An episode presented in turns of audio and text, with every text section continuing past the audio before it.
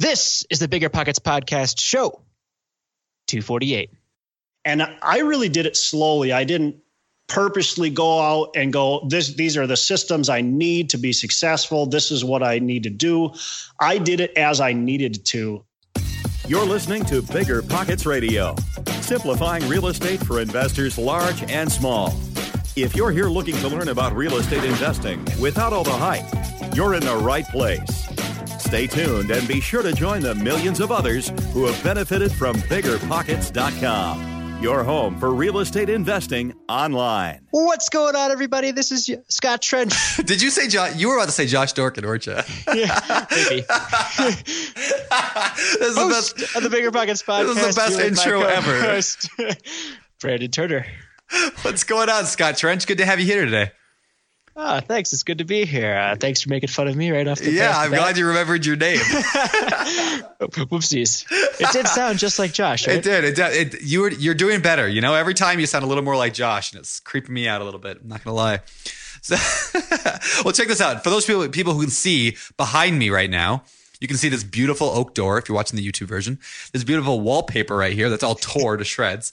I'm actually at my parents' house, the home that the home that I grew up in in Minnesota, and you know, there's a lot of oak everywhere. It's like oak threw up all over the house. It's fantastic. You move back in to save up for your next crop. Yes, exactly. No, I was on I was on the East Coast, and then I was flying back, but I knew I didn't want Rosie, my little girl, right? I didn't want her to have to fly at six hours, so I was like, well, I'll just stop in Minnesota. It's halfway across the country for me, and see the family and all that. Oh, my little brother Chris just had a little baby yesterday. My uncle again, which is pretty awesome. Little Elijah is new. So anyway, what's been new with you? Also, that sounds fantastic. I just uh, had some uh, my parents in town this weekend. They visited me, Ah, and yeah, it was pretty good. We watched some football toward the Coors Brewery, which is a kind of cool attraction here in Denver. I've not done that. So I had a great weekend. That's cool. Next time I'm in town, you and I, you have to take me on a tour of the Coors building. Yeah.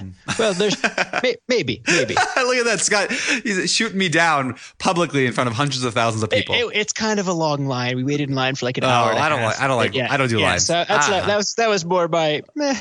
All right, we'll we'll go Yeah. hang out and do We'll something, do something else. else. Yeah. yeah. okay.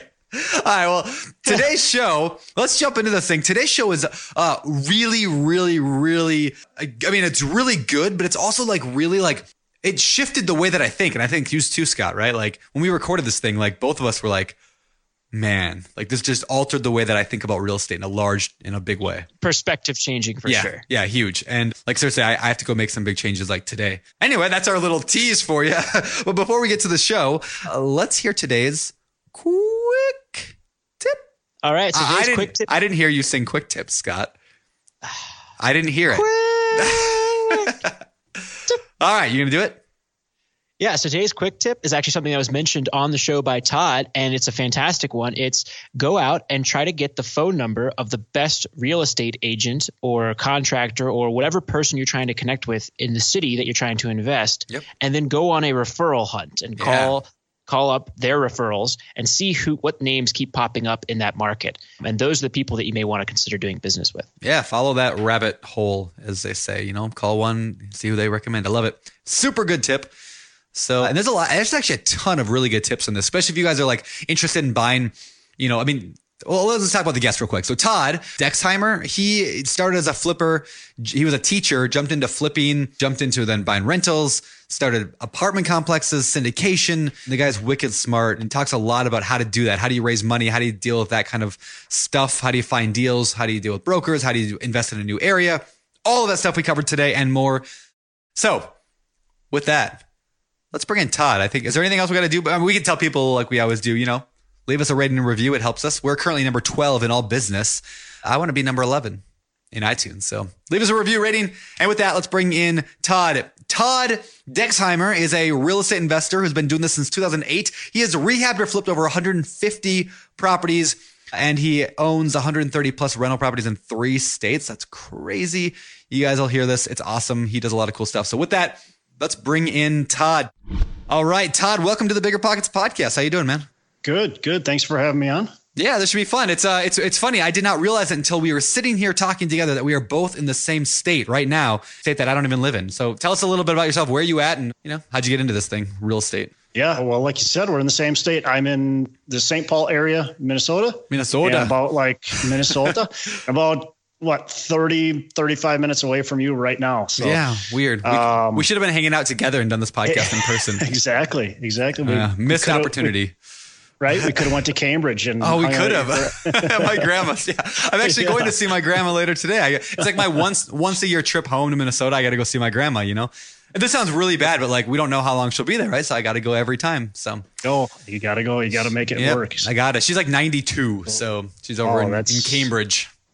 yeah Anyway, perfect all right. So Well- yeah, tell us about yourself. Yeah, so I got how I got started. So I, I used to be a high school industrial tech teacher, so wood shop, metal shop, that kind of stuff. And uh, my wife actually took a job in the Twin Cities, and so right when we got married, and when she took that job, I was basically reading and just trying to you know pass time when she wasn't here because she was we, we were separated basically.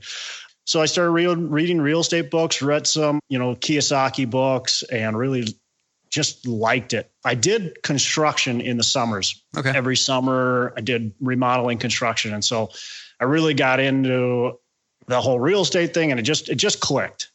And I was I was hooked just off of books, and timing was probably really perfect because by the time I felt like I knew enough to actually get into it, the market had crashed and property values are way down. And so analyzing and looking at properties, the numbers worked. And, and so eventually when I was I was up in like the St. Cloud area, which is about an hour from the Twin Cities, hour and a half from the Twin Cities.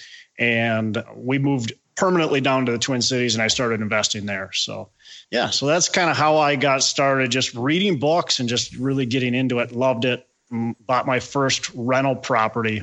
My wife and I actually, we, so we bought our first rental property.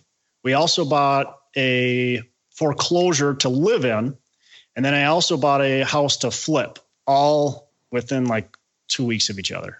So you know, I, I got in nice and slow. Wow. So can you can you tell us a little bit about how you got involved? So we know you got had your uh, background in woodshop and you know had read some self education with some books. How did you finance that first deal and how did you find it? Yeah. So the first deal, I think the first deal was officially my house. Uh, so that was with an FHA 203K, I think it's called. Yeah, the Um, the repair one. The repair one. Yep. Yep. So that that's how I financed that. So we only had to put in like five grand, seven grand, something like that. Well, then my next, uh, and, and so I've, I found that through just a, a real estate agent. Okay. Uh, Before we actually go on, I, can you t- explain what a 203k loan is? Because I, I I love that loan. Yeah, so you know, it's it, this was a long time ago. This was 2008, and I haven't done one since. So Yep. I know things change. Sure. Uh, so I, I- I'll just give it my best description. It's basically a, a renovation loan, FHA. So you're only having to put at the time, I think it was three and a half percent Yep. that we had to put down on the purchase plus the renovation. This house needed let's say forty thousand dollars of repairs, and I bought it for around one hundred and forty. So I got a loan for essentially one hundred and eighty minus then three and a half percent. So it allowed us to get into the property for almost almost nothing out of our pocket, essentially. But you have to live in the property, right?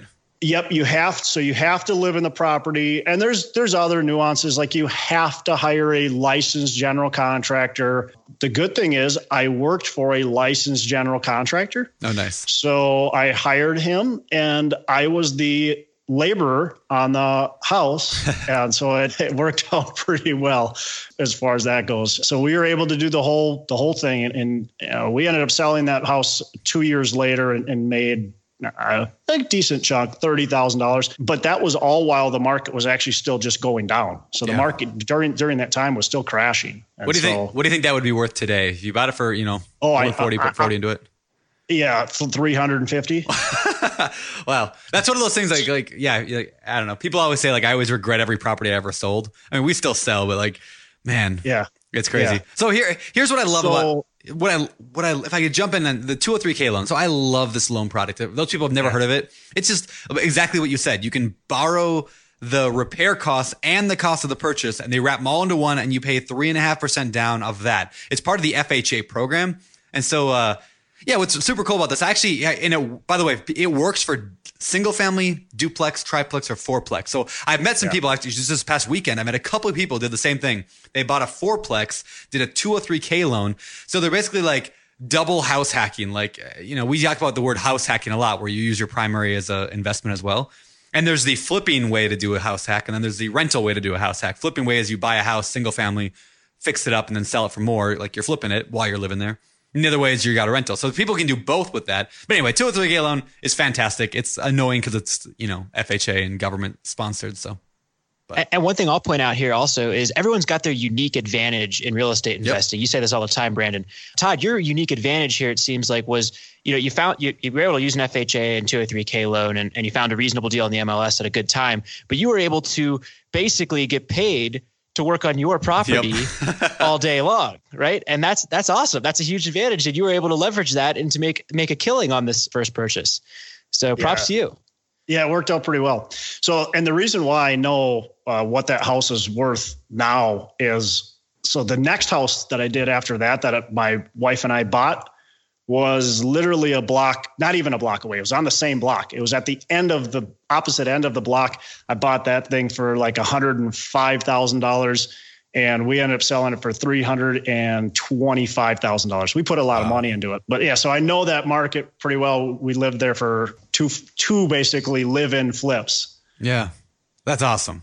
All right. So you started by doing these live-in sort of live-in flips. At the same time, uh, did you, did you say you also bought a rental somewhere in there? So yeah, so at the same time I bought a rental and I bought a flip. So the rental was I think the next purchase and my wife and I had about like $20,000 left in our account, maybe 25. And so we used all that money to buy the rental and to fix it up. And then so the flip, I actually partnered with with somebody. I thought he had a lot of money.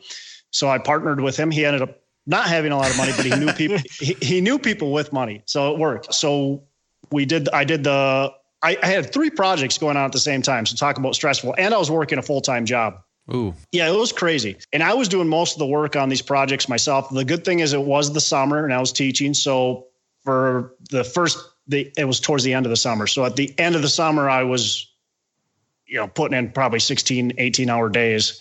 And then the school year started uh, again the same thing. I was putting in huge days. But out of the three projects, two of them turned out really well. The flip ended up being more of a flop, like most people's flips. I think I made uh, two thousand dollars, and I did pretty much all the work myself. So you know, do you regret I'm- it? Was it a bad, was it a bad decision to do? Or was the No. education worth it? yeah, I would say the education was worth it. It, it, it was it painful at the time? Yeah, yeah, it sucked at the time because I didn't make any money. Yeah. So I'm sitting here going, geez, I worked, I made two dollars an hour, and it probably didn't even, quite frankly, didn't even make that. Uh, so I, actually, I didn't do a flip for another year. Just kind of have to- recovering from like I'll never do that again.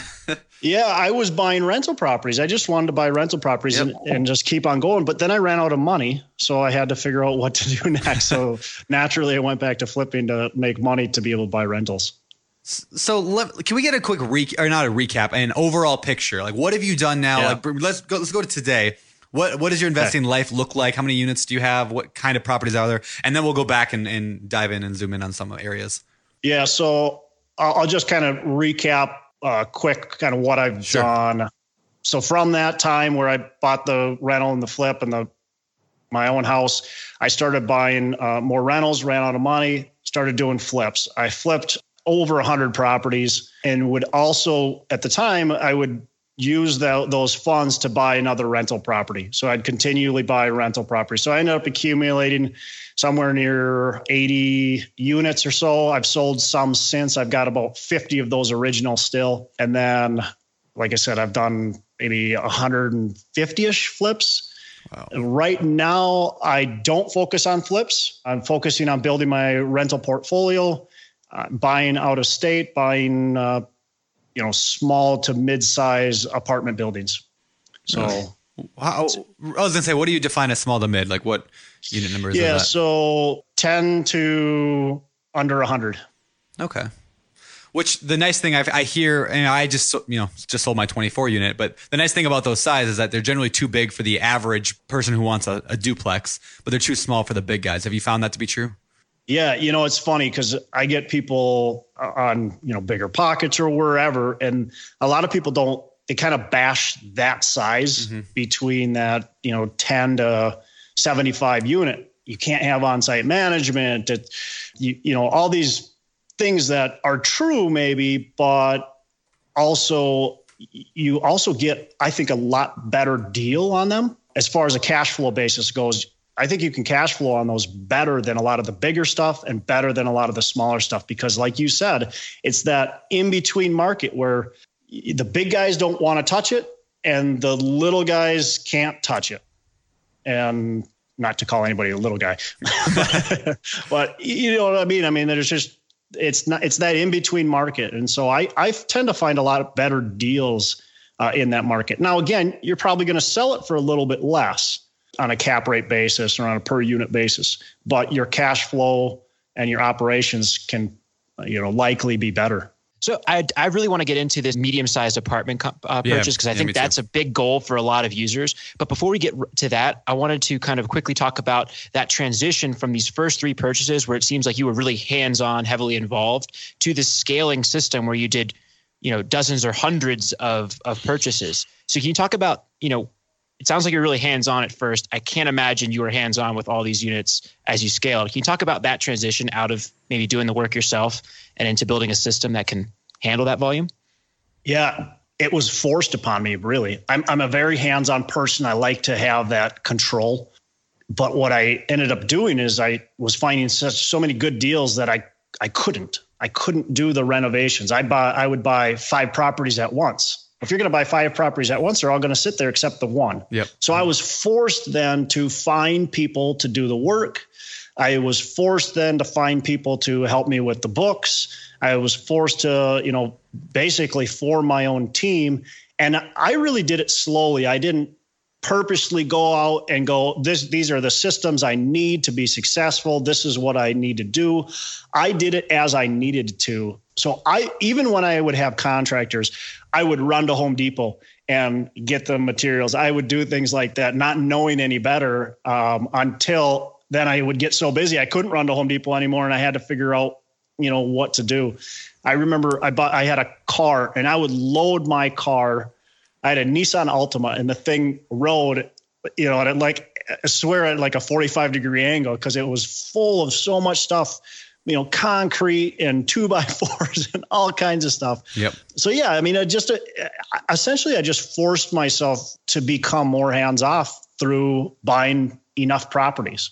That makes sense. And, and what about what about your career at the same time? You know, you were you, yeah. were you still teaching, or how did that work? Yeah. So in 2000, uh, so 2008 is when I bought, bought my first rental property. So 2008, 2009, I taught the I taught full time.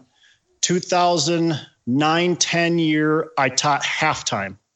It was it worked out perfect with the school district and how everything was set up, where I could actually take a uh, 0.6, I think it was, position. And then the next year, I quit my job. So I did the full year of the 0.6, and then I quit. So I want to make a point on this because this is something I think a lot of people don't think about is that when you when you have a plan to quit your job, not you in particular, but people listening, they want to quit the job. A lot of people think it's a all or nothing proposition, right? I've got to quit yeah. or I've got to have a job. But there's nothing to say. I mean, most jobs, not all jobs, but most jobs, there's ways to transition out slowly. Like if you yep. were to give your boss the ultimatum, most people, if you're a good employee and you were to tell your boss, hey, I'm going to be leaving. You know, you don't have to say it this way, but I'm going to be leaving. Like you can have me for another couple years, but it's going to be a little bit more part time or you can lose me altogether right now. Most people will t- will take you at halftime, and so just throwing that out there for people listening. If you're thinking of getting out of your job, it's okay, it's okay to back off slowly. Uh, did you find that like, and sometimes it works out, like you said in your case. Did you find that like it worked out well that way? Yeah, it worked out perfect. I'm glad. I'm, I mean, I'm really happy we did it that way. It was really easy transition then, and it went. It came all down to the numbers. You know, we were sitting there, and I, I keep on telling my wife, "I'm going to quit. I'm going to quit." She says, "No way, you're not going to quit." And, you know, it, it, actually, we went to church and the pastor said something that resonated with both of us. And uh, on the way home, we're sitting there in silence. And all of a sudden, she looks at me and she goes, Show me the numbers and you can quit. and so that's exactly what happened. I showed her the numbers and the numbers worked. And she said, Wow, you're actually making more income through real estate than you are on your teaching. Um, yeah, you can quit. That's you know? cool. And and so we I didn't I didn't replace my income until I was actually making more income. And that's where I think a lot of people just go, Oh, I'm gonna become a millionaire doing real estate. And they don't think about, you know, yeah, you you can, but let's make sure we're actually on the right track to become that. Did you did you find life was getting sorry, Scott, I know I just cut you off. Uh, did you find life was getting harder after you quit? You know, like I mean, was it harder to get loans? Did you find that things got more difficult in any way, or was it just in every regard easier when you quit? Yeah, in every regard, easier when That's I quit. Um, because I already had enough experience at the time I quit. I had a handful of properties. I had done a handful of flips, and I had a handful of banks that were already wanting to lend to me.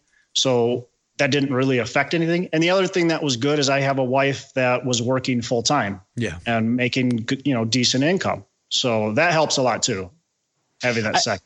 So I, I think one thing that's just not discussed very often, but I suppose must be true, is as like so someone like you that has this big portfolio, it's expanding and it's rapidly accelerating. You know, lots of flips, rental properties. You know, the stressful point must be right at that point before you quit your job while you're working full time and managing this Yeah. this portfolio that's taking up all your time. And then after that, you know, it seems like that's when things would get a little easier because you don't have the burden of full time work anymore. So, but I've never heard it really discussed. Is that right? no, No, it's not right. All right. no, it, it's it's stressful on both ends. so when you have when you have your full time job, you're completely stressed because you're pounding out so many hours. And mm-hmm. literally, I would wake up at you know six in the morning, go to work, get done at whatever time it was, three o'clock, and I would work until one o'clock in the morning, and then I'd go to bed. And I and we had our first daughter during that time. And so talk about stress because I was fixing up my own house. I was at times doing the my own construction on the flips, and even when I started transitioning out of that, I was still in- in charge of a lot of stuff. So that was extremely stressful. Then I quit my job. Well, now I got major pressure because I told my wife I could do it, and mm-hmm. if I don't do it, I kind of look like a fool, right? And, and this I decided was where I'm going to be, and I decided that this was going to make me my wealth, and that that was the path to go. So now the pressure's on. So it just changed the stress level, I would say, in a different kind of way. I was still putting in a lot of hours. It definitely took some hours back, but it created a different kind of stress level. Okay, awesome. Well, good to be proven wrong there. Um, uh, let's move. Let's move on to the, back to the uh, the apartment purchases. Can you tell us a little bit about your strategy for acquiring these? Kind of where you're looking for them, how you how you search markets, and just kind of give us an overview of what you're trying to achieve.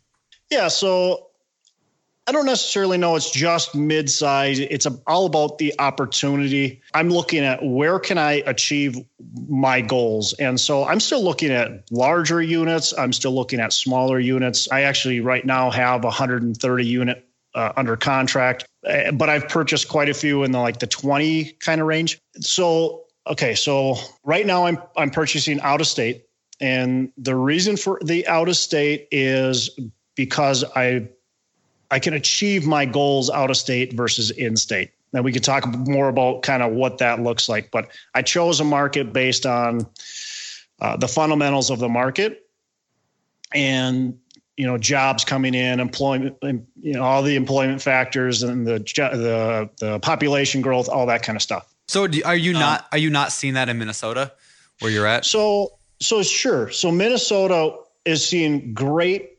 economics. It's very the Twin Cities is extremely strong. We have low vacancies, but what we're not seeing here, and why I chose to invest out of state, is that we are seeing extremely low cap rates. Yeah. Um, we are seeing very little cash flow. So I just got, I just had an offering sent to me yesterday in a C class neighborhood, 37 units, I believe it was, trying to sell it for $100,000 a door in a C class neighborhood at a five cap. That They're talking- doesn't seem great. They're, no, they're, they're saying it's got a value add. So I'm looking at the value add. A, they are, it's a brokerage. Yep. They're very heavy on their, their rental numbers. Yep. I don't think those can be achieved. And even if they can be achieved, we're looking at about a six and a quarter cap in a C class neighborhood. That's not attractive to me. So what is attractive to you? What do you look for? Yeah. So um, I don't want to talk just about caps because that's not everything that I look for. Sure. Um, but in, in general, if I look for value add properties, and if I can take a, a property, I if I buy a property at a five cap, that's fine. But as long as it's got that value add component where I can get it back up and above the current market cap rate. So if the current market cap rate, let's say, is at seven percent, if I can get it into that eight percent or even nine percent, then I think it's a good deal because I've got that spread. When the market does shift, if it does go down, I've got some cushion there to where, you know, if all of a sudden we are selling for an eight cap, I still not, I'm not losing money in, in that case. So I'm looking for that cushion. I, I need a value add that's got at least a, a point spread on the market cap. Okay, that makes uh, sense. Is there a certain cash on cash return, overall return, IRR, something like that you look for? Yeah, so I specifically am, am, looking more for on my investors' standpoint. So I do syndications on my deals. So I'm looking at what can I make my investors in the deal. So I've got to be able to make them between a 15 and 20% IRR on my target. If if I'm looking at a deal and I say my target, I think this is what we can do, it's got to be 20%. Okay. I might not tell my investors that it's 20%. I might say it's between, you know, 15 to 20 because I want to be conservative, of course, on, under promise, over perform. Yep. Um, but yeah, that's kind of what I'm looking at. What can I provide my investors? So overall, cash flow. Can we can we achieve strong cash flow? Um, is the market rent affordable for the tenants that are you know going to be living there, or are we just jacking up rents because we can, and we're just going to squeeze our tenants? Um, and then you know what's the what are the fundamentals in that market and that's what i think is happening in the twin cities i think there's a lot of squeezing just because we can there's low vacancy rates so we can squeeze so we can push rents to yep. you know uh, uh, 1200 bucks for a two bedroom just because we can. So if not in the twin cities what market are you finding these these kinds of deals in? Sure. So right now i'm focusing in the cincinnati area and lexington kentucky area.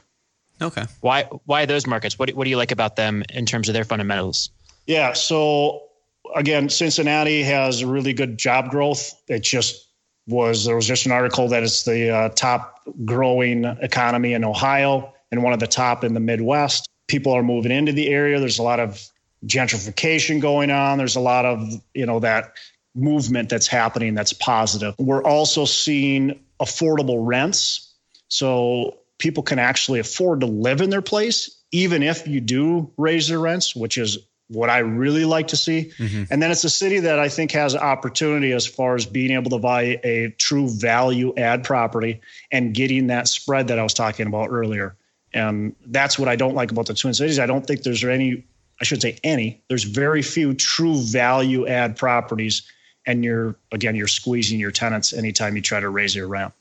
Yeah. That so that, I, I think that's really important. You know, people I hear people talk about they're getting into certain markets or they're investing in markets, but you've got to look at the overall picture. You know, what is that market doing? When people talk about they're getting into Cleveland and, and Memphis and you know, Montgomery, Alabama, and whatever, that's that's great. If you're only looking for cash flow, those markets are fine. And and don't get me wrong, they might be great markets because I haven't studied those in particular to a really close degree. So they might be good growth markets. But in general, you want to also look for growth. Is this city seeing positive things happening to it? Not just is it good cash flow, but can I get out of this investment in the future? That's a really good point. I, I, think that's a fantastic way to analyze markets. I mean, it's yes, cash flow is is critical, obviously, to any investment, but so is opportunity. And I think that investors that forego looking at the opportunities, the long term trends, you know, really miss out on potential big gains that that folks like yourself, um, if you're correct, uh, may achieve. I did not and know vice, that about, and vice versa. Yep, I did not know that about Cincinnati. I'll have to go and look at look at that because I I never heard that before about uh, that particular market. Do you have any good ways to recommendations for people that want to study the market more? Like, how do I find? How do you how do you know Cincinnati is growing in in population other than just somebody telling me? Yeah, so several things. The major brokerages have really good resources. So if you go to CBRE, Marcus and Millichap, ARA, uh, Colliers, they all have reports that they put out quarterly on a lot of the markets, and they're going to have data right in there that they've pulled from reliable sources such as the Census Bureau, CoStar, uh, that type of stuff. So okay. they've got great presentations. Those are fantastic resources. Now they are sales reps. You do have to remember that. So, yeah. you know, don't completely rely on them. Cross reference them. Uh, the Census Bureau, uh, Department of Labor Statistics, those are also great uh, resources to go to and to check that out. The other thing I really like doing is going right onto the city webpage and finding out what they're what they're saying on their webpage. Cities and counties that are progressive are going to show that on their web pages versus cities that really aren't doing anything, they're not going. That's they're not going to talk about that kind of stuff. That's just how it is. And then are there nonprofits? Are there nonprofits that are trying to bring in business? City has a, a Cincinnati, sorry, has a REDI Cincinnati, a REDI. Yeah, I think it's called REDI Cincinnati. It's a nonprofit trying to bring in small businesses. And then you can look at the comprehensive plan as well, uh, Chamber of Commerce, all that kind of stuff. So put it all together, lump it in, and say, is this is progress actually happening in the city, or are we stagnant? And or declining even worse. Yeah, like that, that, that's fantastic advice. I I I, I think I, am learning a ton here right now. Yeah. Move, uh, uh, along the lines of this, you know, hey, you, you've decided on Cincinnati, you've decided on Lexington, Kentucky. How do you then go about building your team on the ground to manage these businesses? Yeah, that that's uh, definitely a challenge um, because you're out of state. One thing I did is uh, I, I I got a sideline number so it's a 513 area code number. So it looks like I'm calling from Cincinnati when I call people. That's so when I'm first having my, yeah, because when I'm first having my conversations with especially contractors, a lot of contractors are apprehensive to talk to somebody from out of state. And so I don't let them know I'm from out of state. We talk, we get to know each other. I meet them, we we start doing business with each other, and they find out that I'm from out of state, but they don't care and I might even tell them that I'm from out of state, but they don't care by that time because they trust me. They've built that trust. We've already paid them, that type of thing. They're dealing with my property manager. Okay, so how do you build that team? First thing I would say is when you're going into a new market and you've identified that market. Oh, one thing I wanted to say before we transition into this is I think a lot of people go when they're looking at markets, they go into like Forbes and they just do a like a Google search. You know, what are the hottest real estate markets? What where yeah. should I invest in? When you get when you do a search like that, you're going to get Forbes and Business Insider and all these places and they're going to call out you know san francisco and seattle and you know all the mar- austin texas and all the markets that have been hot in the past that were great fantastic markets to invest in the past but they're not forward thinking at all. So just be careful by looking at those web pages. Yeah. And i'll comment that every year i come out with a study on the best markets for real estate investors and that is a past looking study and it just says yep. hey here's what happened over the last year and it's for discussion purposes and interest only. And yep. yes that is exactly right. If you go to these publications like mine they're fun to look at interesting. I think they do have some insights but they are not predictors of, of future performance. And really to get what you're what you're trying to get at you have to do exactly what todd is saying here. Yeah you want to be forward thinking not backward thinking and backward can teach you lessons but you know you can also get in trouble by doing that so let's talk about building the team when i first go into a new market i'm contacting all the top brokers that are in that city. I think that's really important contacting those top brokers. And then I get referrals from those top brokers. Who are the who are the lenders? Who are the property managers? Who are the contractors? And then I go down that line and I keep on calling people. So I'm calling the lenders, I'm calling the property managers, I'm calling uh, managers, and I'm asking them the same types of questions. Who are the top real estate brokers? Who are the top contractors? And so I'm getting referrals, and you'll start hearing the same names a few times. And those are, you know, people that definitely you want to talk to. So you continually get referrals and feeding from those referrals, asking for back referrals, basically. So just con- it's all referral business. People people want to talk about people they like and trust. Yep. So, and then getting to know them, of course. Uh, I think being in the city is really important. I think there's a lot of uh, out of state investors that don't want to actually take the time and effort to travel into the city and spend time there. So, on that note, then, let's say I'm looking, I mean, because like last week I was looking at a deal over on the East Coast. I live in, you know, Seattle, right? So I'm looking at a deal over like in Connecticut.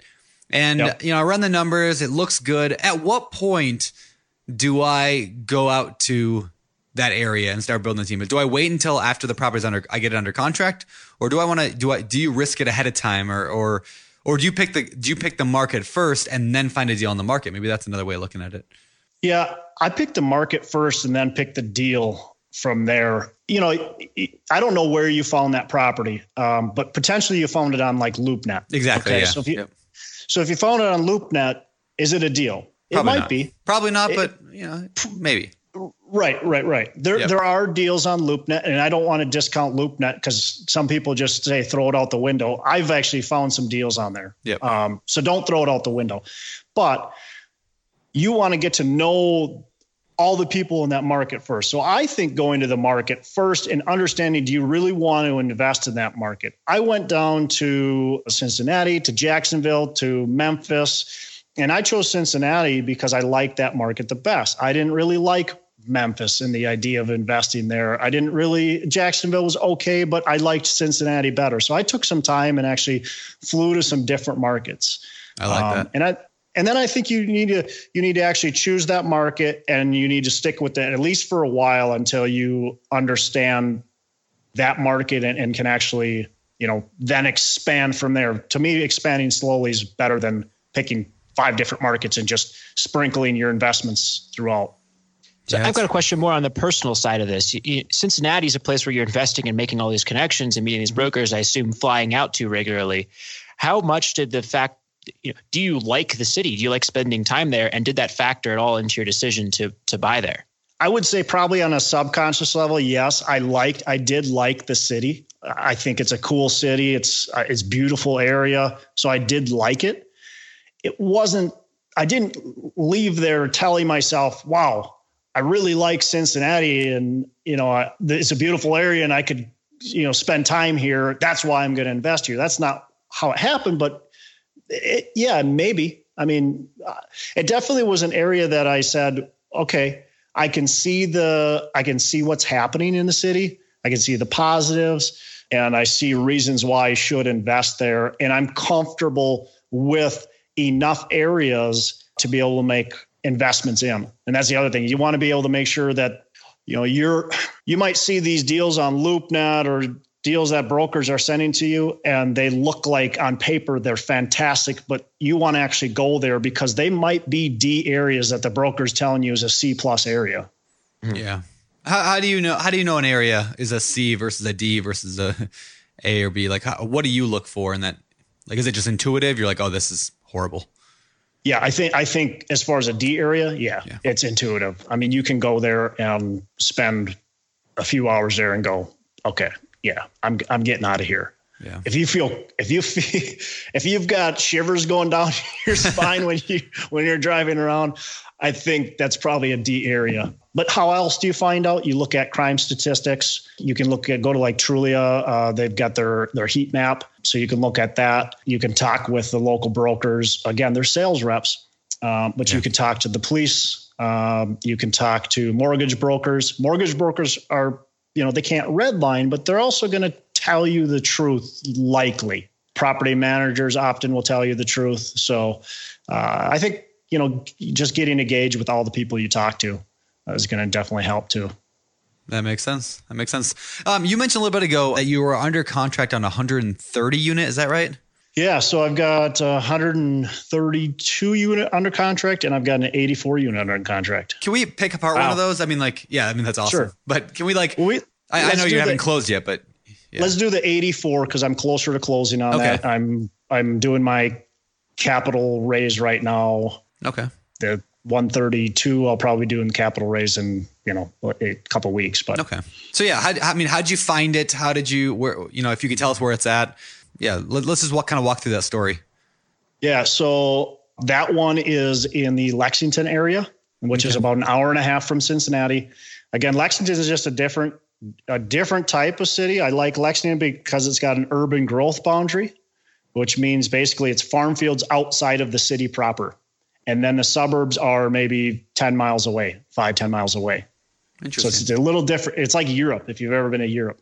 yeah. So, and, and then they also have since like 1860, Lexington has had between one and three percent population growth every year without missing a beat. Interesting. So, and there's no like you when you look at the fundamentals, it's going to continue. So I like that. I like that city. It's just slow and steady, and it's continuous. So this deal in particular, how did I find it? It was by forming a, re- a relationship with the broker, uh, top broker in that city. And I've been reaching out to him and talking to him about properties, put an offer on two properties, you know, toured the city with them, looked at a bunch of properties. And this particular property was next to a property that I really liked that I put an offer on. But that was a 40, 40 ish unit property. And I said, well, look, if I'm going to buy a 40 unit property in a new market, I really want to make sure I'm going to be able to buy at least 100 units relatively quickly. So, are there any properties real close by that I could put an offer on that'll get me to 100 units? I said, well, let me check. So they got back to me with another property. So I put an offer on that. That's and that's the 80. So I put a pro, an offer on the 84 unit and a pro, an offer on the uh, 40 unit. I didn't get the 40 unit accepted. Somebody else bought it, but the 80 unit that wasn't listed, I we negotiated and we got the deal done. That's so awesome. that wasn't that wasn't a listed property. That was just basically through my solicitation to the realtor, find me another deal. They found the deal and, and we got it done. Man, that's awesome. I've I've not actually heard that tip before, but find a property you want to buy and then ask them to go and find you more in that area. That's neat. So yeah, because you know they're they're listing property. Their deal, their job is to sell properties, right? Yep. And it's e- it's easiest for them to sell the properties they already have in their books. But yep. if you're if you're diligent and trying to get them to find new properties for you, I think that helps a lot. And the other thing I do with with agents is if I see a property that I like that I drove by, I will instead of calling them calling that property myself, mailing that property myself, I will oftentimes just tell the broker that I like, that I want to do business with, that I know is really heavy in the market. Look, I really like that building. I like whatever East Ridge Apartments. Can you contact the owner and see if they'll sell it to me? Yeah. And that that really helps build that relationship with the broker. Brokers are really important. Granted, are you going to have to pay a little bit more? Sure, you're going to have to pay essentially a commission, but it, it's worth it in the end. Are you paying a commission when you buy that? Because normally on residential, typically, right, you pay it when you sell. Right, right. No, I don't. I technically no, but when you really think about it, yeah, You're right. Yeah, they're they're going to compensate. The commissions, right? The commission's being paid. Yeah. Okay. So, so I have a question about the financing behind this. You know, I assume that you're not a hedge fund and have lots of capital sitting around at all times ready to deploy. And it sounds no. like you're offering on very different types of properties, different sizes, in different places all at once. So do you raise this money from your in, in, a syndication before you begin offering on these properties? Do you know how much you can raise, or do you contact these investors after you spotted a deal and then raise the capital for the, for these payments? Yeah, it's a little bit of both. I mean, I know that I have uh, enough investors to get deals done, but I haven't got commitments from any of them. Potentially, it, it could fall through because I can't raise that money, but I've got enough investors that I can go to and say, "Hey, this is the deal. Here it is. Um, will you, you, do you want to do it?" So I'm not just going in blind, completely blindly, and going, "All right, now say my prayers and let's hope yeah. that we can raise money." But still, I've got to do. If these two properties completely go through, my the the other ones uh, in the due diligence phase, so we'll see. But if they go through, I've got to raise two million dollars in you know two a month and a half. Wow. So how how do you get these investors? Where are you finding them? Because I'm not, I'm not gonna lie. Like this is this is what freaks me out. This is the one thing that stops me from doing bigger properties. Is I'm afraid that if I go and put it under contract, that if I got to go raise two million dollars, I'm not gonna be able to do it. Because I'm not gonna go on here on the podcast and be like, "Hey, everyone, give me money," right? Like I don't like that would probably yeah. violate like a yeah. bunch of SEC rules. But like probably would. Yeah. probably would. But like I worry about that. Like how like how do you know? And then how do you find those investors? Uh, yeah, I struggle with that. I struggle with that still. It, what I was doing a lot of deals, and I wasn't telling anybody about deals. I wasn't talking about what I was doing. I thought it was just braggadocious if I said what I did. So I kept my mouth shut. And so now it's like, oh, wait a second. No, if you're going to try to raise money, you got to have people know what you do. And so that's kind of been my job lately is to educate other people on what I do and get interest from them. So it's all about getting interest from people, telling people what you're doing, and trying to build that list. And yeah. and I quite frankly, I, I'd say I still have a small list. I don't have any really rich uncles. I don't have rich parents. I don't have any family member that's that's rich. Um, so it's all through the the friends network, uh, which is the harder one to build, uh, yeah. I think. And and I came from teaching, so I didn't have any rich colleagues either. So it's that's definitely difficult. I mean, yesterday, so yesterday I left a meeting with one of my uh, very potential investors. He's done a lot of deals with me, and I walked away going, "Am I going to get this deal done?" Because he yeah. when he left the meeting, he goes, "Yeah, maybe I'll do a hundred grand. I, I got to really assess though because I'm looking to retire in two years, and I I don't know if I'll do any." And I'm going, "I thought you were going to do two hundred grand." Yeah, you know, and and but then last night I get a text message from a high net worth individual, super high net worth individual, saying, "Hey, let's talk tomorrow about the deal." And so it's like, okay, now all of a sudden I'm you know, I'm thinking positive again. So it's a roller coaster. It definitely is. And it's hard to guarantee you're going to raise that money unless you've done it a ton of times. And I've, I've raised money, but it not, I, I'm not this massive syndicator or a public company that can raise, you know, $20 million at, with a drop of a pin. Yeah. So here's another question on that note. Then this is again, the whole podcast is just me selfishly asking questions, but uh, I struggle with keeping track of people who tell me occasionally, like I meet somebody and we talk about real yeah. estate and they say, Hey, yeah, if you ever got a deal, I'd love to put some money in, or I'd love to, you know, talk about being a lender. I really struggle with a system for managing that. So what do you do? I mean, do you have an Excel document or what do you, or just all in your head or what do you do? Excel document. Okay. I got an Excel document. It has their names. It has uh, I try to get as much information, of course, from them, like their phone number, their email, and all that kind of stuff. I haven't done it yet, but I I will be starting a just a quarterly mailer, mm, yeah. and you know everybody that I can put their email address in and just send them a quarter quarterly mailer on what we're doing and what's going on in the market, that kind of stuff. Yeah, you know, there's a there's an investor we had on the show a long time ago, um, Brian Adams, and he's an apartment syndicator. And I got on his list at one point because I told him, yeah, if you ever got any deals, you know, maybe I'll go in on one. So he put me on his list. But every month I get a newsletter from him, and there's like information about the deals he's doing, and like it's really really cool. And like I, I, every time I get it from him, I'm like, man, I should be doing this. Like I should just have a list that I send people quarterly or monthly or whatever. Just hey, here's what's going on with my business. Here's all the wins that we're having. Because now, if I have a chunk of money and I want to invest in somebody, there's a very good chance I'm going to throw it at him because I every month I see how well he's doing. You know, it's just an interesting strategy. Well, you know, Brian probably took some time at the beginning to get this thing set up. Yep. Right. But now I bet he spends very little time on his his monthly yep. email blast. Yep. And so it's just about getting it started and actually doing it, the actionable step. There you go. So I, I just love your mindset about the the financing and and building this network in the first place. For yeah. me, I mean, and I'm sure a lot of other new investors kind of feel the same way. It's not really in my perspective or reality to look at purchasing a property and then going out and raising the money to do it. I get my financial foundation set first. I have enough for the down payment plus some reserves, and then I buy. And that's the that's a slow way to do it. I guess one question I'd ask in regards to that is when did this transition start? Did you start doing this from the get go? Were you buying deals with other people's money and syndicating from the get go, or did this kind of transition into your model over time? Started pretty much from day one. Like I said, I bought three properties all at once, and that mm-hmm. third property, which was a flip, I bought with a partner mm-hmm. who brought the money to the deal.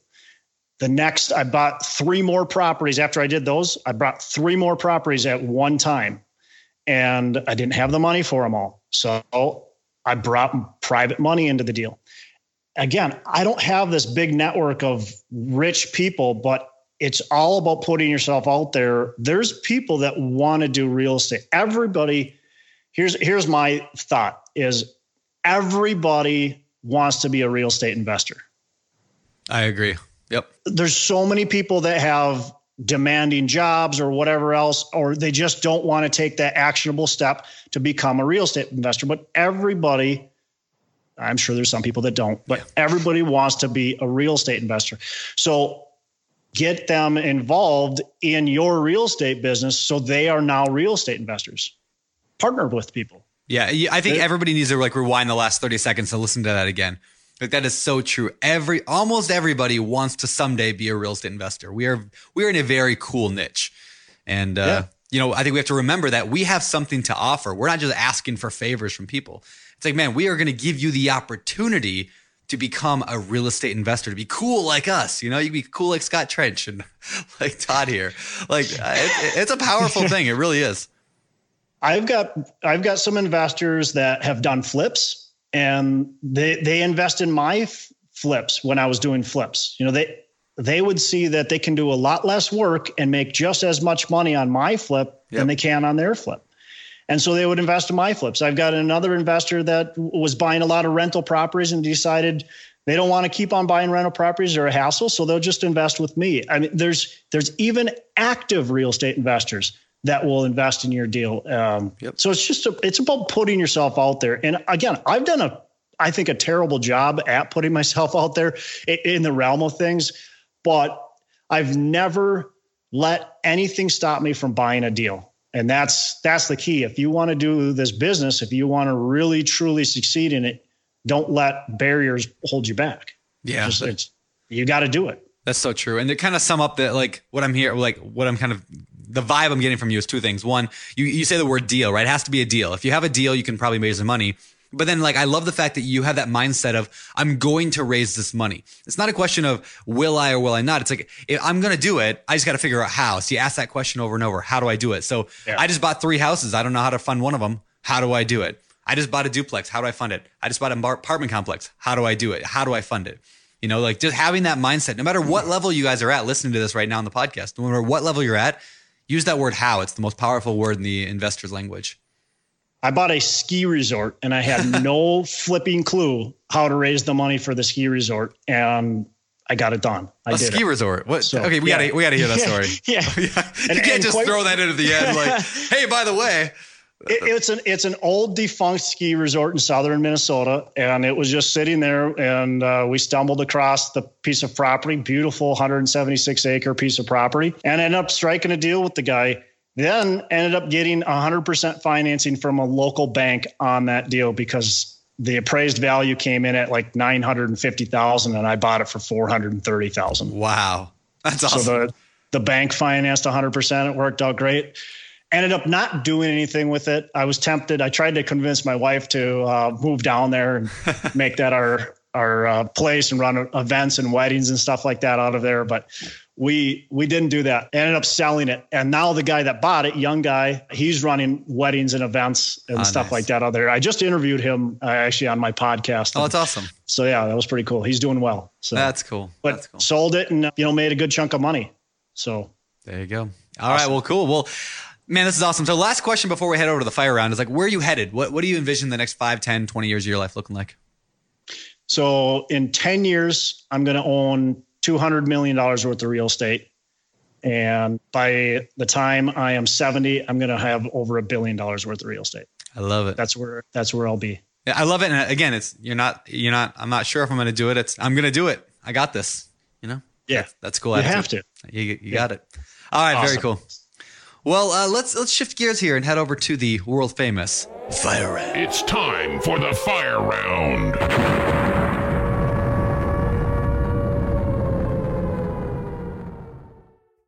Passive income without the property headache? It's possible. There's a way to invest passively in real estate and get monthly income without any tenants, maintenance, or property management. The Wealthy have been doing this for years, and if you're an accredited or high net worth investor, you too can collect cash flow without the headaches that come from owning rentals. How? By investing in a private real estate fund with PPR Capital Management. PPR's co founder, Dave Van Horn, wrote the book on real estate note investing for BP. But he's not just investing in notes. Dave and his team also have an extensive background in commercial real estate. And with PPR Capital Management, they're strategically investing in both notes and commercial real estate nationwide. With over half a billion dollars in assets under management, PPR has provided individuals with a steady source of truly passive income since 2007 without ever missing a payment. Check them out at investwithppr.com. Again, if you're looking to get monthly passive income from an experienced team with a strong track record, go to investwithppr.com today. You might think you want real estate, but that's not true. What you really want is passive income. With new investors struggling to find deals or get enough money to buy them and veteran landlords tired of the constant tenant phone calls, is there a better alternative? Actually, there is. Short notes from Connect Invest. Connect Invest is an online investing platform that allows you to easily participate in passive real estate investing, and all you need is $500 to start. Short Notes collectively funds a diversified portfolio of commercial and residential real estate projects across acquisition, construction, and development phases. You'll earn a fixed monthly income without the hassle of owning or managing real estate. Head to connectinvest.com/bp to create your account. Fund your digital wallet with at least $500. Select from 6, 12, and 24 month short notes with annualized return rates up to 9%. Then sit back and let your monthly returns roll in. Join today by visiting connectinvest.com/bp. connectinvest.com/bp. You've heard us talk about it before. High interest rates are crushing real estate investors, leaving even some of the best investors in need of funding now. But with today's liquidity crisis, who can fill the demand? With Fundrise, America's largest direct to investor alternative asset manager, you have the opportunity to. Fundrise's new opportunistic private credit strategy was designed specifically for this new market environment. Fundrise supplies high demand bridge financing on high quality assets with credit worthy borrowers. Top real estate investors get the funding they need while you walk away getting paid a healthy interest rate. To date, Fundrise has completed more than $500 million worth of private credit deals with an average net interest of 10.8%, and they've already amassed a pipeline worth more than $300 million. Don't sit on the sidelines. You can take advantage of this unique window of opportunity while it lasts with Fundrise's new private credit strategy. Ready to start? Go to fundrise.com slash pockets to learn more. That's F-U-N-D-R-I-S-E dot com slash pockets. This is a paid endorsement for Fundrise. Past performance is not indicative of future results. All investments can lead to loss. All right, so these are the questions that come direct out of the Bigger Pockets forums, which of course our listeners can go and engage in by going to biggerpockets.com slash forums and smart guys and gals like Todd, not that you're a gal, Todd, but smart guys like Todd and gals like Mindy are there answering your questions. So let's get to it. Number one, ooh, is a roof deck, a roof, roof, People make fun of me about how I say that, but is a roof deck on a multifamily building worth it? Say that again. Is a roof yeah, deck? a roof a roof deck. So a deck on top Like of a a roof. deck on top of the roof. yeah, on top of a roof. Somebody's asking if it's worth it.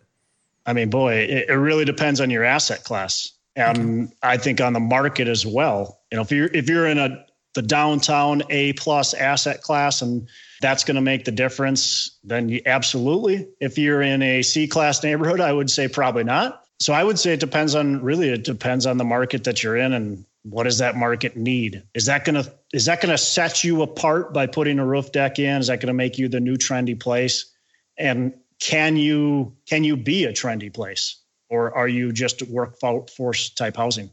Good answer. I think it makes perfect sense. Yep. All right, next question. Um, I'm thinking about giving my tenants a shorter lease in case things don't work out or I, you know, there, there's something wrong with them. Maybe something like a three to six month lease. And if they're good tenants, I'll offer them a year long lease after that. Is that something I should do or is there a better strategy? Get good tenants. I'd say that's the best strategy. Is it a good strategy? I would say if let's just say I- come from a cold climate. Um, so winter's really tough for us to rent in. So if you're if you have a lease that is renewing in let's say January, would I sign a six month lease? Yeah.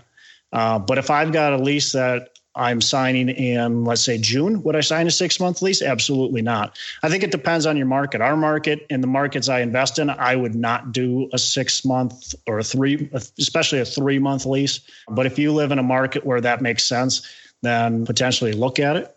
A three month lease can be really attractive for a market where you've got a lot of people that move in and out of it. You can charge a little bit more. And again, you can fire the tenants if you don't like them. Mm-hmm. And, and I think I'll add on to that. Like I've bought a few properties in the winter, and you know you have one or two tenants at a time. I usually try to offer instead of a three to six month lease, a fifteen to eighteen month lease, because then I can get them for a long time, and their lease will expire in the in the summer months. But as you said, I try to get a good tenant first, so that that's not going to be an issue. yeah, and I would say it's a decent strategy if you've got a property in more of like a, a C minus D plus type area where you think you might not be getting the best tenants. So if you think you're going to get kind of rougher tenants, then yeah, three to six month lease makes it just easier to get rid of them. But if you've got a good tenant with a good job and everything's working out well, I don't. The longer the lease, the better. Yeah.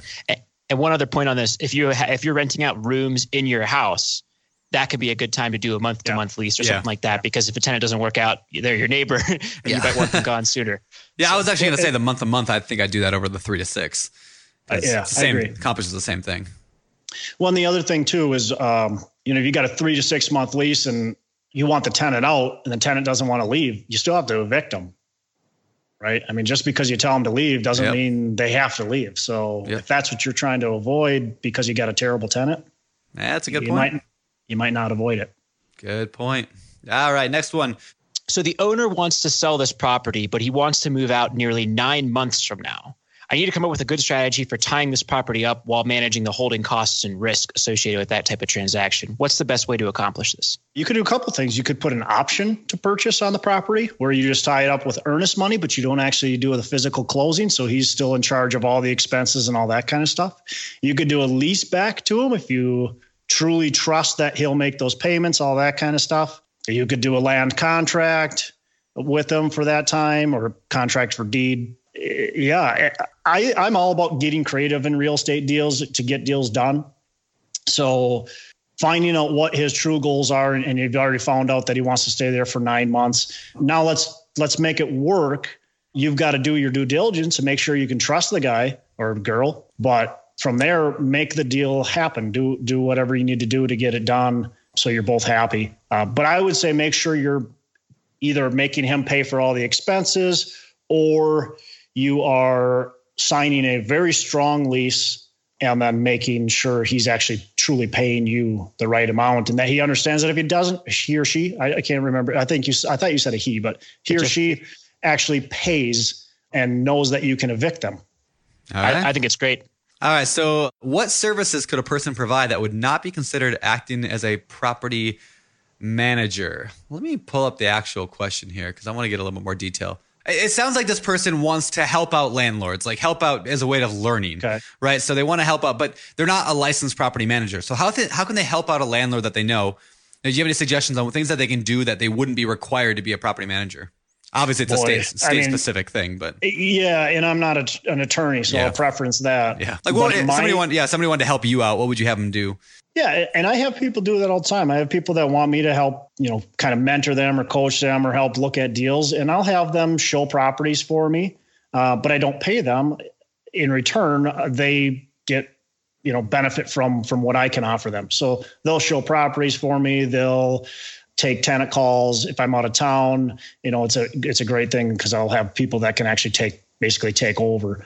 So that's an option that you can get a certain get a benefit from them by learning uh, and not getting paid. Uh, you could also do contract services. So you could mow the lawn, you could uh, do other small maintenance things. I suppose you could even do showings and get paid for showings. Maybe not. It, it depends. I, I would say you want to make sure you're, you're definitely not crossing the boundary. The other thing that would be really easy if, if they just made you a small ownership interest in the property uh, which some companies may want to do and some companies might say no.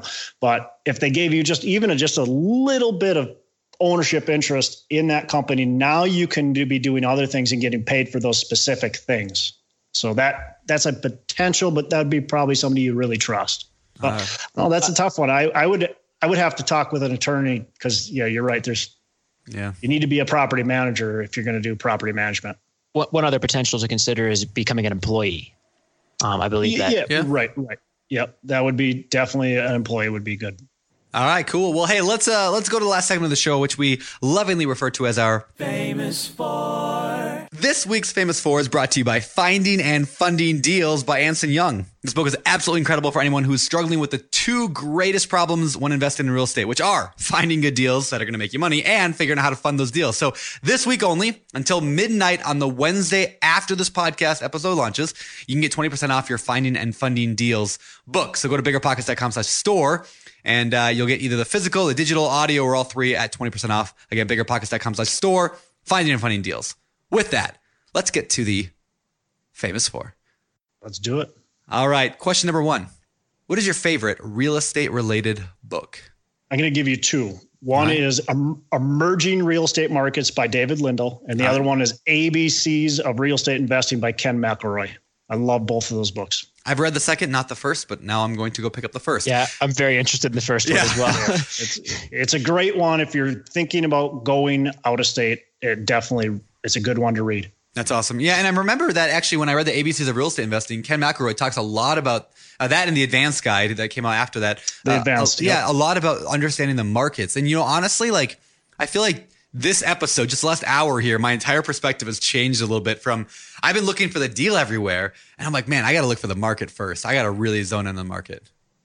Yeah, and I think uh, in Ken's book, he points out several markets that if you had read that book at that time when he wrote it and started investing in those markets, you'd be doing unreal. It- Yeah. And because I think he picked out some of the North Carolina markets, I think he picked out either Portland or Seattle. Yeah, Yeah, so cool. Awesome. All right. Similar vein, what is your favorite business book? I like How to Win Friends and Influence People by Dale Carnegie. Gets you in a great mindset Yep. and just it just it's a really positive, uh, powerful book. Yeah, it should be Awesome. required required reading. I think. Absolutely. All right. So besides your vacations in Cincinnati and Lexington, Kentucky, what do you do for fun? What are your hobbies? Uh, yeah. So besides real estate, I bow hunt a lot and camp, fit, camp and hike and play hockey for Awesome. Minnesota. From Of course we gotta Minnesota, of course you got to play hockey. Yeah. yeah, there you go. Played ho- played hockey last Friday. Nice. You have all your teeth. I do have all my teeth. Yeah, I wear a helmet. I wear a helmet good. with a face mask. I am. By the way, I'm from Minnesota, and I still can't. I can't. I can barely skate. I can like stand up and like shuffle. That's about it. Really, Yeah. really. But the Mighty Ducks Oh. is still my favorite kid movie of all time. yeah, Man, Yeah. I will watch that any day. All right, number four. What do you believe sets apart successful real estate investors from those who give up, fail, or never get started? you know I, I guess i mean there's a there's a lot of things but it's not giving up uh, just committing yourself to what your what your goals are. Uh, first you got to of course figure out your goals and what that truly means to you. And then don't give up and be persistent. The other thing is be patient especially with investors young investors that are young or old that are just trying to get started in today's market. And we have a, a market in uh, most areas that is pretty hot, and deals are hard to come by, and numbers don't work oftentimes. And if you've if you've studied and learned and understand the numbers, make sure the numbers work before you buy a deal, and just be patient. Understand that you don't need to buy a deal today just be just to become a real estate investor. And I think that's really important. That's where people, of course, in 2005 and six got in trouble. Is they're just not being patient, and they just they they need to do a deal to become a real estate investor, and they're gonna fake the numbers and hope that it works. So just just never fake the numbers and, and be patient. I like it. That's solid. Solid advice. All right. Where can, where can people find out more about you? This is your chance to plug. Yeah. So a couple things I've I've by the time this show airs, I'll have a web page that you can go to at um, venture D as in Dexheimer properties.com. Venture D Properties. Venture D properties. All right. Com. Also, you can check out my new podcast Ooh. that'll be airing the first episode the second week of October. So by the time this is aired, this that, that should be out. We should have several episodes out. Uh, that's called Pillars of Wealth Creation, and we're going to talk about real estate. We're going to talk about how to run and operate a business, and we're going to talk about financial success and freedom, and how that all ties together in that podcast. And the other way is, of course, on Bigger Pockets or on LinkedIn. You can just look me up uh, at Todd Dexheimer. All right. Well, Todd, this was fantastic. Seriously, like this is one of those like mindset shifting shows for me uh, in a lot of ways. So I'm super pumped to go out and analyze some markets right now. So Yeah, I'm, gonna do doing the it. exact same thing after this. It's it, it's a it's a fun business. I love it. I love every day. Every day to me is is Saturday. So That's I just I just love it. Very cool. Well, thank you so much, Todd. This was awesome. I'm sure we'll see you around and uh, yeah, keep in touch. Yeah. Thanks, guys. Thanks for having me on the show. All right, thanks. All right, that was our interview with Todd Dexheimer. Amazing stuff, man. Like like you said earlier, like perspective, mind blowing shift, isn't it? Yeah, absolutely. I thought I thought that I was uh, I might have thought that I was some hot stuff with my investor market survey that I come out with once Yeah. a year. This guy's research and what he puts into these market studies uh, puts that to shame. So Yeah. I got to definitely re- revamp that whole process and, and look at how to how to do all that. This is a great great episode. Yeah, it really was like, yeah. So I, I yeah, um, different markets. I mean, like we don't talk a lot about studying markets, but man, like now I I need to go study study some markets. So I just feel like I was doing it all wrong. You know, like I like I've been looking for this mobile home park or a multifamily, something to 1031 into, and I've been looking all over the place. But now I'm gonna choo- I'm gonna pick a market. I'm gonna focus in on that, and then I'm gonna look for deals within that market. I think that's it makes a lot of sense. Yeah, and I think an- another part of it was just how he approaches his business. Yeah. Uh, I'll worry about the money after I find the deal. Yep. I'll worry about my network after I find the market. This is Yep. opposite of what a lot of investors seem to seem to uh, uh, say on the podcast, on, on past episodes of the podcast, and kind of opposite how I approach my business. But it makes so much sense. Yeah. It's definitely something I'm going to look into. It's kind of like the, the jump out of the plane and build your parachute on the way down. You've heard that analogy? Like it's like Yeah. that. I kind of like that. Like, you know, go for it, do it, and then you know, don't be stupid and, and risky, but like do it and and and figure it out as you go. And like, I think that's smart. Otherwise, people just get stuck in in an- analysis paralysis for years and never do anything. So, anyway, there's your encouragement of the day. So, cool. Anything else you want to add before we get out of here, Scott Trench? Yep. That's what you got to do if you want to own a billion dollars billion in real dollars in estate, real estate. as, Yep. as is Todd's goal. That's awesome. All right. Well, I'm gonna go hang out with my mom. So because uh, I'm at her house and my dad's at work, but I'll go hang out with my mom. All right, I'm going to go uh, hang out with Josh. He'll probably yell at me for hogging his office. that you are. Oh, by the way, you have a you have a new Instagram. Do you know what it is off the top of your head? I want to give people a shout out to go to your Instagram. Ooh, I do not know what it is off All the right. top of my head. Well, find Scott's Instagram and go check him out. I'd tell you what it is, but I don't even know what it is. It's like I think uh, it might be Scott underscore Trench. Uh, is- are you sure about that? Should we should we look it up? I'm looking at me stalling for time as I pull it up. I'm gonna look it right now. T R E N C H. You're right, Scott underscore Trench. Go follow him. He's got 357 followers. I want to see a thousand on there by next week. And you can see a picture of his black eye, which is pretty fun. So, all right, I'm I'm like a 13 year old girl when it comes to Instagram. I love it. So, all right, Awesome. see you Well, later. thanks, Thank you. Adios. You're listening to Bigger Pockets Radio, simplifying real estate for investors large and small.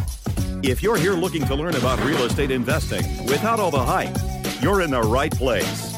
Be sure to join the millions of others who have benefited from biggerpockets.com, your home for real estate investing online. It's time for. It's time for. It's time for. The Random Six. All right, now before we let Todd go officially, we have one more little section of the show here we want to throw in at the end here, which we lovingly call our random six. So these are six random questions just to get to know you a little better, Todd. Number one, what's the title of your future memoir? What? what kind of question is that? You're gonna write a memoir oh. someday, and what, what, what what's gonna be that title? Every day is Saturday. Ooh, I like it. There you go. That's pretty good. Uh, That's pretty good. That's that's, that's good. Man, I'm gonna All totally. right. Uh, yeah, we gotta steal that. Use that. All right. How long before your flight takes off do you arrive at the airport? Um, well, if it's if my wife is involved or if it's just me, if it's just me, about about thirty five to forty five minutes, All right. depending on which airport I'm I'm going into. All right. It's Uh, kind of close according if to my it's dad. That is- yeah, if it's with my wife, we got to follow the Four rules. hours. It's got to be two hours. If it's a you know uh, in in the country, what is, what is it, whatever it's called, or if it's out of the country, then it's got to be three hours. It's international. So right. got to follow the rules with my wife. Follow the rules. Yep. All right. Uh, have you ever met one of your heroes? No, I don't know that I really have any. Wait, heroes. you're talking to Scott Trench right now. So clearly you've met one of your heroes. Come on. Yeah, true, true, true. I just just today. um, no, I don't. I don't really have heroes. I guess when I was a kid, I thought Superman was pretty cool, but I haven't met him yet. Man, Uh, there's still I thought time. Luke Skywalker was awesome too. I didn't. I didn't meet him. Um, no, I, I, I haven't met anybody amazing. I would love to meet, I guess, some really successful real estate investor. I'd love to meet uh, Ken McElroy. He'd be a Yep. great guy. I think would be fun to meet. Um, but I wouldn't necessarily call him a hero. I, would call somebody I would want to. Sam Zell, again, another guy, uh, but I wouldn't call them heroes. all right, it's all right. I like it. All right, what are you most grateful for right now in this particular moment? My family. My uh, I got two kids that are fantastic, eight year old and uh, four year old, and then my beautiful wife. Um, so definitely thankful and, and grateful every day for them. So Good they're, answer. they're at a they're at a fun time. My daughter just came home yesterday and she got elected to the student council. Cool. She uh, she ran the mile on Friday and got second place. She beat all the all the boys except one. Um, That's awesome. all the girls. So yeah, uh, That's fun cool. times. I love it. All right. So on that note, then, uh, how old did you say your daughter was? Eight years old. Okay. So she's in third grade. Okay, well, sort of on that note, if you could sit down with your 15 year old self, so not a Yep. child, but 15 year old self, what would you tell yourself? I think I would tell myself to, I don't know. Uh, you know, life is good. So it's hard to say, let's make some changes. But I would probably tell myself to get more involved in uh, leadership activities and get more involved in uh, volunteering opportunities. And then to be more, not necessarily just social, but uh, social with a purpose.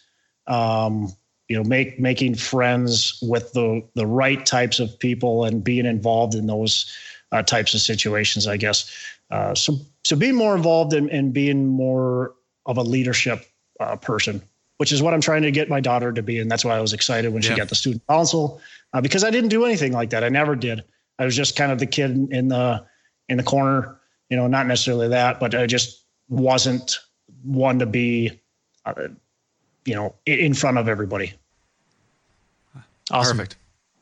All right, last Um, one. what was your last question here? What was your very first job?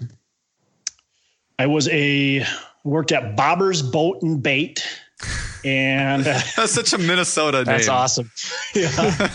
um, so we were. A, I was a dock boy, so I helped bring the boats in. He rented out boats, I helped bring those in, and I sold. You know, help cashier selling candy and stuff, and worms and things like that. So that was my very first job. Bobber's Sounds like you and Bait. That's probably tackled the- the work with uh, enthusiasm. Wow, that was amazing. That was. that was pretty good, Scott. Can you say that one again? you can record it and listen.